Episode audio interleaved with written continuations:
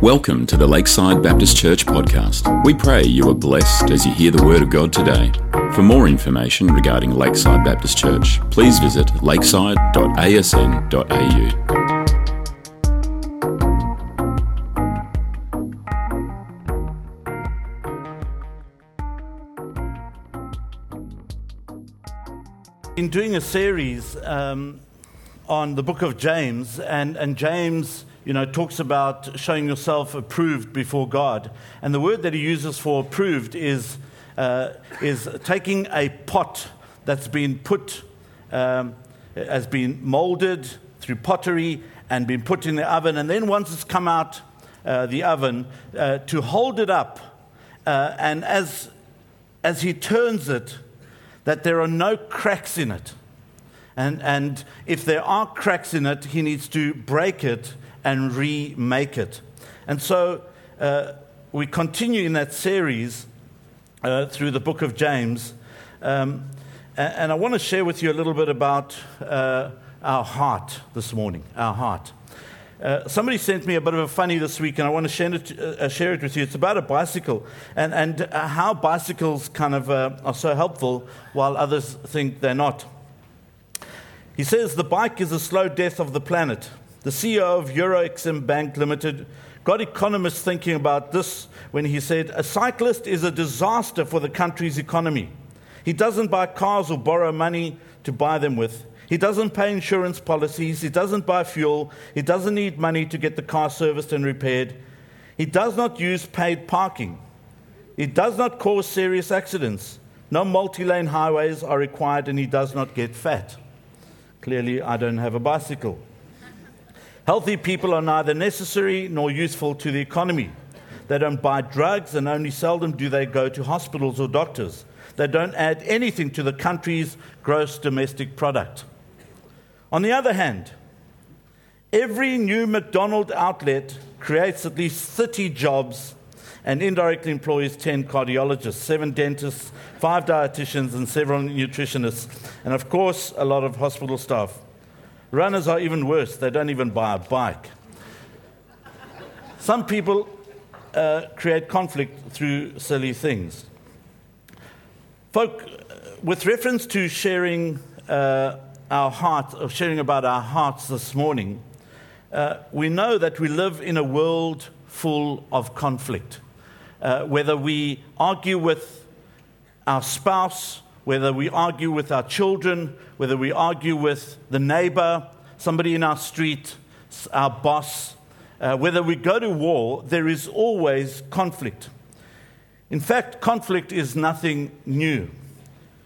I want to read you something that conflict has been around since the beginning of time. In over 3,100 years of recorded world history, the world has only been at peace 8% of the time, or a total of 286 years. Over 8,000 agreements or treaties have been made and broken. From the very beginning, in the book of Genesis, we read uh, Adam and Eve's kids, Cain and Abel, uh, were at conflict. Cain killed Abel. And today we're still fighting that same battle. And so James writes, uh, and he says, Listen, what causes fights and quarrels among you? And you might kind of nudge your partner or the person you're sitting next to uh, you and say, This is for you. Well, I would say if you did do that, this is for you. because we're all guilty of this. And he says, What causes fights? And the word for fights there means battles through busyness that causes strife. And he says, Be careful because it's extremely dangerous. And quarrels, that word quarrels means controversies, conflict. What causes it within you? And I want to share with you this morning that it is crucial to guard our hearts and our minds. The, the Greek words for heart and mind are used interchangeably in the New Testament. And he says, guard your heart and your mind because conflict can come from that. And so let me read you uh, the passage from James chapter 4, verses 1 to 12. He says, What causes fights and quarrels among you? Don't they come from your desires that battle within you? You desire, but you do not have, so you kill. You covet, but you cannot get what you want, so you quarrel and fight. You do not have because you do not ask God.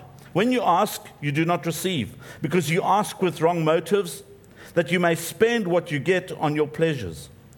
You adulterous people, don't you know that friendship with the world means enmity against God? Therefore, anyone who chooses to be a friend of the world becomes an enemy of God. Or do you think Scripture says without reason that He jealously longs for the Spirit He has caused to dwell in us? But He gives us more grace. That is why Scripture says, God opposes the proud, but shows favor to the humble. Submit yourselves then to God. Resist the devil, and he will flee from you. Come near to God, and he will come near to you. Wash your hands, you sinners, and purify your hearts, you double minded. Grieve, mourn, and wail. Change your laughter to mourning and your joy to gloom. Humble yourselves before the Lord, and he will lift you up. Brothers and sisters, do not slander one another. Anyone who speaks against a brother or sister or judges them speaks against the law and judges it. When you judge the law, you're not keeping it, but sitting in judgment on it. There is only one lawgiver and judge, the one who is able to save and destroy. But you, who are, who are you to judge your neighbor? I love the message, and it's just a simple paraphrase uh, of this passage. And it says, where do you think all these appalling wars and quarrels come from? Do you think they just happen? Think again. They come about because you want your own way and fight for it deep inside yourselves. You lust for what you do not have and are willing to kill to get it. You want what isn't yours and will risk violence to get your hands on it. You wouldn't think of just asking God for it, would you? And why not? because you know you'd be asking for what you have no right to. You spoil children, each wanting your own way. You're cheating on God. If all you want is your own way, flirting with the world every chance you get, you end up enemies of God and His way. And do you suppose God doesn't care? The proverb, the proverb has it that He's a fiercely jealous lover. What He gives in love is far better than anything else you'll find. It's common knowledge that God goes against the willful proud, God gives grace to the willing humble. So let God work his will in you. Yell a loud no to the devil and watch him scamper. Say a quiet yes to God, and he'll be there in no time. Quit dabbling in sin, purify your inner life, quit playing the field. Hit bottom and cry your eyes out. The fun and games are over. Get serious, really serious. Get down on your knees before the Master. It's the only way you'll get on your feet. Don't badmouth each other, friends. It's God's word, His message, His royal law that takes a beating in that kind of talk. You're supposed to be honoring the message, not writing graffiti all over it. God is in charge of deciding human destiny. Who do you think you are to meddle in the destiny of others? I want to share three points with you this morning on this passage with reference to conflict. First point is the wrong fight. The wrong fight. A heart that causes conflict. We all know that uh, our heart is at war. Uh, Don Francisco, this great singer, said, There is a war within my heart, it's tearing me apart a war between two kingdoms and two masters. One of them must win, the other must give in. Jesus must be Lord of all. Paul says it in Ephesians chapter 6 this way that there is a spiritual war taking place, a war within our hearts, a war that is uh, at work, and it's a war between uh, the light and darkness, if you like, a, lo- uh, a war between good and evil. And where we bow the knee, so that will take reign in our hearts. And so there's that fighting against God uh, and the enemy, Satan. And Satan is our adversary. He's not this imaginary person who comes, uh, like some would say, well, the devil on the one shoulder and the angel on the other shoulder. No, he is at work to come and destroy uh, those who love the Lord Jesus Christ. And he will do uh, whatever he can and use any strategy he can for him to win you over. And he often uses uh, men and women who, who love the Lord Jesus Christ to do that. You know, uh, somebody wrote a book, We're all great until you get to know us. Why? Because when you get to know who we are, there is something within that is not good. And so uh, Paul makes it very clear that there is a war going on in our hearts. And you see, uh, that war is often at home uh, because it's within. Uh, the, the struggle uh, within our hearts and within our minds, you know, is a tough struggle. And so uh, we, we read here in James verse 1 what is causing fights and quarrels uh, among you? And he, he kind of gives us the answer. Don't they come from the desires that battle within you? In other words, that, that is deep down inside.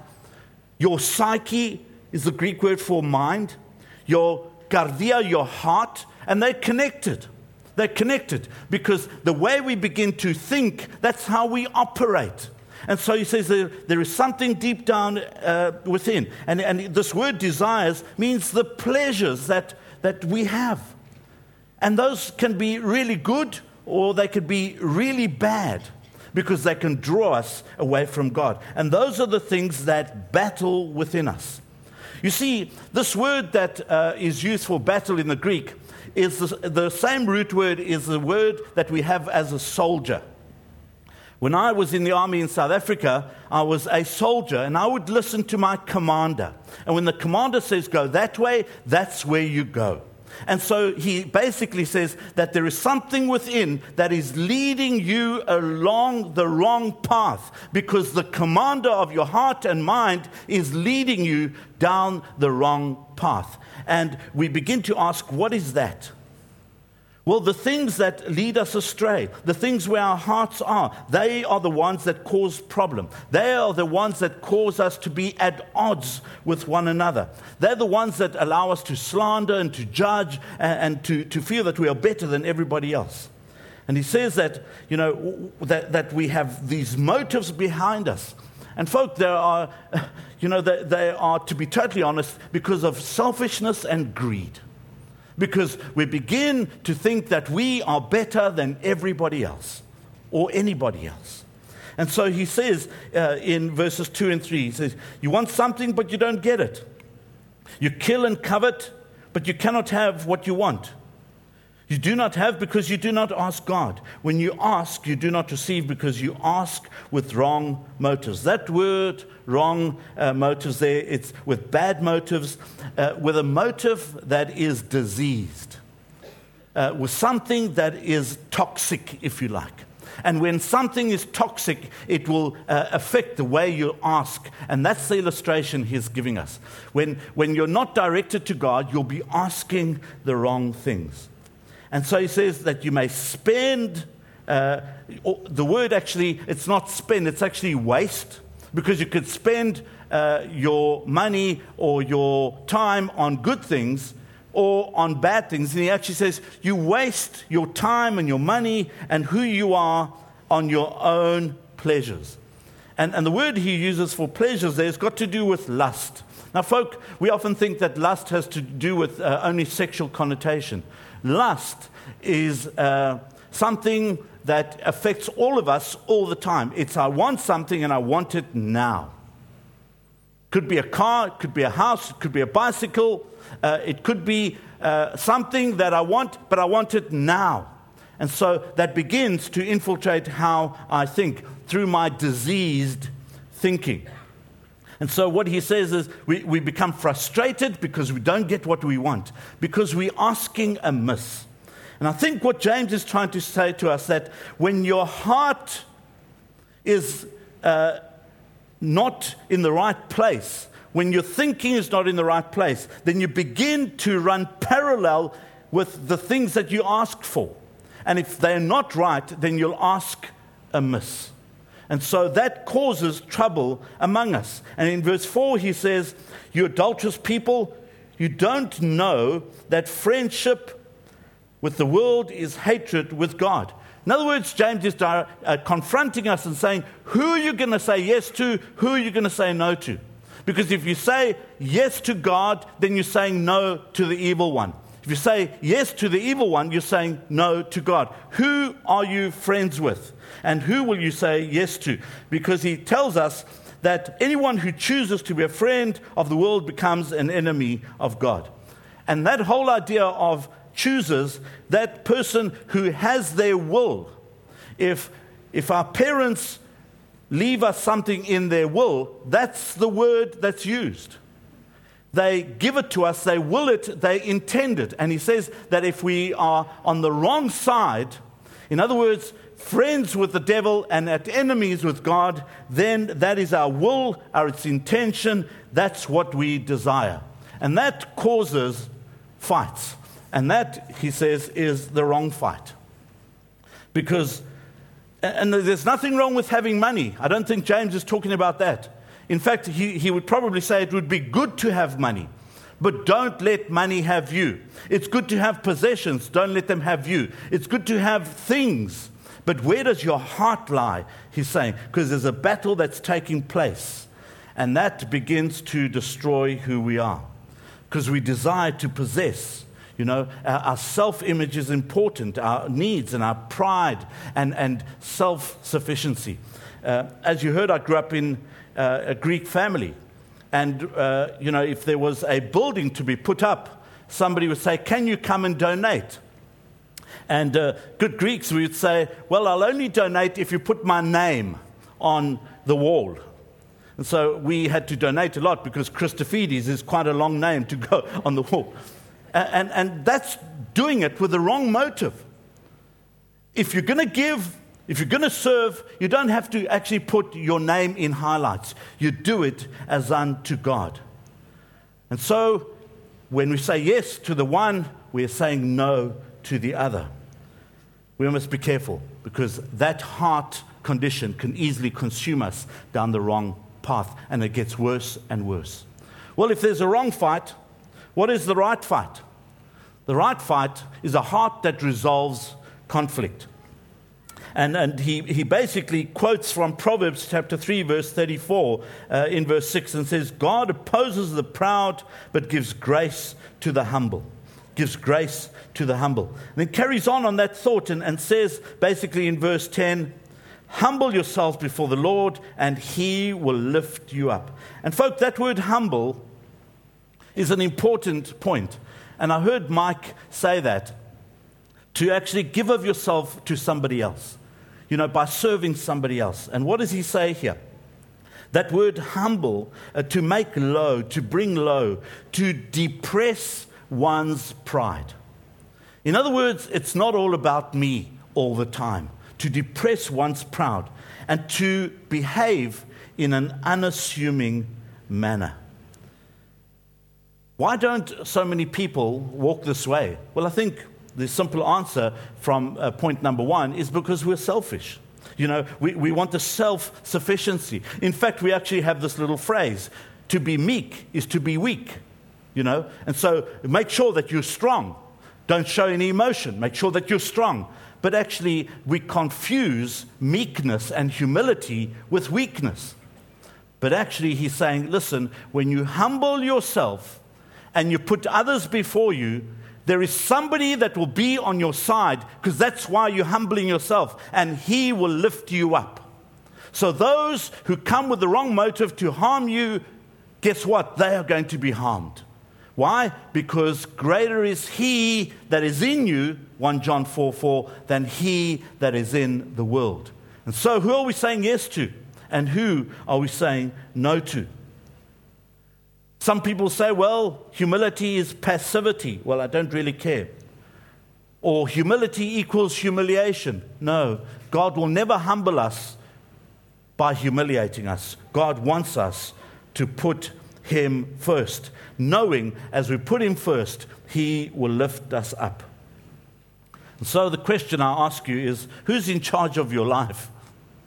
If you're saying no to God, then you're saying yes to somebody else. You're saying yes to God, you're saying no to somebody else. Which leads me to my third and final point the heart that responds in humility. And in these last few verses, uh, James is actually telling us what we need to do to be able to have uh, a good heart uh, so we express it in humility. Now, folk, I never want us to misunderstand that. When we get onto the basketball court, there is competition, fierce competition. but the way we conduct ourselves, that's what we're talking about here, because of the condition of our heart. And so he's saying, firstly, that we need to accept God's will. And he says that in verse 7 Submit yourselves then to God. And that word submit, ipotagite, ipo, to come under and to submit to the one who's controlling you. Not to come under to be pushed down, no, but to come under because of the one that's controlling you. Who is your commander, basically, is the question we ask ourselves. Uh, if you're a soldier in the army, who is the commander that's in charge of your army? And he says it's important to be in relationship with God. It's important to submit to the control of God. Not just to turn to God uh, when we are in desperate need, but to have a life that's pleasing to God, to, uh, to actually respond to God every moment of the day. Whether we win or lose, we're more than conquerors, not because of the score, but because of who our commander is. So, if we're still trying to run our own lives and do our own thing and think, think that we're in control, be careful. Because what he's saying is accept God's will. In other words, to say yes to God. But also, secondly, to reject God's enemy and to say no to the evil one. And he says in verse 7 resist the devil and he will flee. And so he's actually saying the same thing twice. When you resist the devil, it goes without saying he's got to flee. In other words, when you're saying yes to God, you're resisting the devil. And that word resist is a really uh, strong word. It says oppose it. Stand deeply against him. Set your mind and your heart against the evil one. When that temptation comes, knocking at the door, that's not the problem. It's when you open the door and you welcome that temptation in and entertain it, you're saying no to God and yes to the evil one. So be ready, he's saying. Resist the devil. Open the door, see who it is, and tell him to go somewhere else. Resist the devil, he says, and he will flee. He'll seek safety by running away. Sadly, to somebody else. Be careful, he's saying. Because, folk, the devil has not come to play games, he's come to, to rob us of the joy of God. In John 10:10, 10, 10, we read that the evil one comes to, to destroy, to rob, to wipe us out. But Jesus has come that we might have life and life to the full to say yes to Jesus, to accept God's will, to resist or say no to the devil. And thirdly, to seek God's presence uh, in verse 8. He says, Come near to God, and he will come near to you. And that word come means to join together with God, to be united to God, to pursue him. Uh, and how do we do that? Well, friends, we begin to uh, do the things that he longs for us to do we begin to get to know Him by reading the Bible, by praying, by communicating to Him, by entering into a relationship with Him, by doing the things that God would want us to do, by mingling with people uh, that are also of the same ilk as us, that also uh, want to accept God's will, that also want to reject God's enemy, that are people that are on the same page as us if you like. And he's saying, listen, when you come close to God, the evil one has to flee. And that word, to come near to God, means that we are to be proactive. And I want to ask us, as I challenge myself daily, am I doing enough or spending enough time with God? And I can never, ever spend enough time, but am I even putting God first in my life? Am I even just uh, uh, experiencing God on a daily basis? Is He part of my life? Um, or am I just ignoring Him? You see, that word seek in the Greek means seek in order to find. Seek in order to find. Not having a boy's look, uh, Mom, where is this? Uh, where it normally is. Uh, Mom, I can't find it. Well, look properly. In other words, no boys look. You know, thank God only our son does it, and I never do it. No, we all do it. In other words, what, what, what James is saying, make sure that you look with intention, not just kind of, in other words, look for God's presence. Look until you find Him in your life so it may go well with you. Then finally, receive God's forgiveness. He says in verses 8 to 10 Wash your hands, you sinners, and purify your heart, you double minded. Grieve, mourn, and wail. Change your laughter to mourning and your joy to gloom. You see, when you begin to accept God's will and reject God's enemy and, and see God's presence, then you begin to uh, receive that forgiveness that God gives. Wash your hands, katharizo, cathartic, you know, cleanse from stains and dirt. Make sure that you, you, you put God in, as it were, uh, because then all these stains and that dirt leave. And he says that often we are double minded, we're uncertain, divided in interest. So to come before him and to receive God and to say yes to Jesus, then we begin to turn that that sorrow, he says, automatically into joy. And, folk, no one can take joy away. One can take happiness away, one can take other things away, but no one can take away one's joy. And it's to put God first in all these things. I wonder if there's conflict in your life. I wonder, uh, you know, if you're asking the question, what's causing this conflict in my life? Many, many times we want to empty ourselves out of all these things that are causing conflict.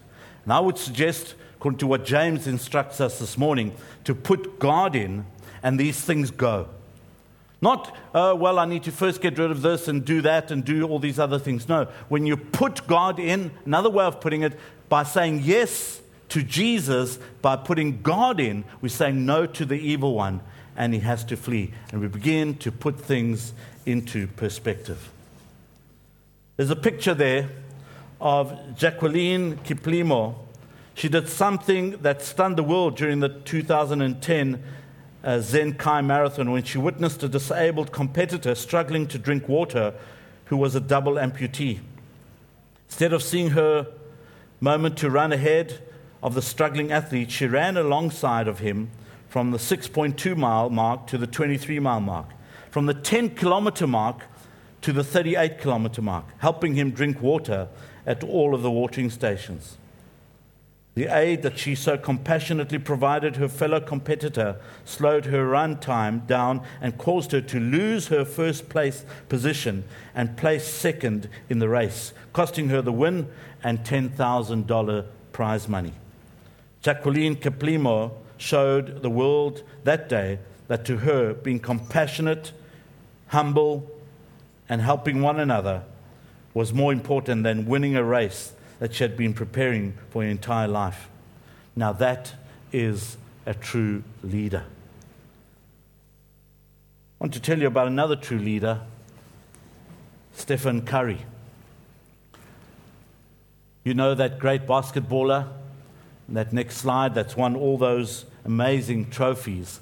But he said this and he's a follower of the Lord Jesus Christ. He has said yes to Jesus and no to the devil. He said, Humility is not the same as low self esteem. It means obeying God by submitting to Him and becoming a servant to others. I wonder where your heart is this morning. I wonder, as we sit here, if we've said yes to Jesus and no to the evil one because that will allow us to come under the authority of God and He will fill us with His joy. Let's pray together. Father, we thank you for your word to our hearts. Thank you, Lord, for your goodness, for your faithfulness. Thank you, Lord, that you've promised never to leave us nor forsake us. Thank you for your grace and your mercy and your love. Thank you, Lord, that when we say yes to you, Lord, we say no to the evil one. I don't want to prolong our time together, But as you sit here in the silence, before we sing our final song, I want to ask you a question. Have you said yes to Jesus and no to the devil? Or are you still sitting on the fence? Because that's a dangerous place to be. Because you could fall off that fence and fall onto the wrong side. And so I want to ask you this morning. In fact, I want to beg you this morning to say yes to Jesus and say no to the evil one. In fact, you don't even have to say no to the evil one. When you say yes to Jesus, you're saying no. And you're inviting God to come into your life. I beg you to do that. I beg you to do that. Father, touch our hearts and our minds. Lord, may we say yes to you. In Jesus' name. Amen.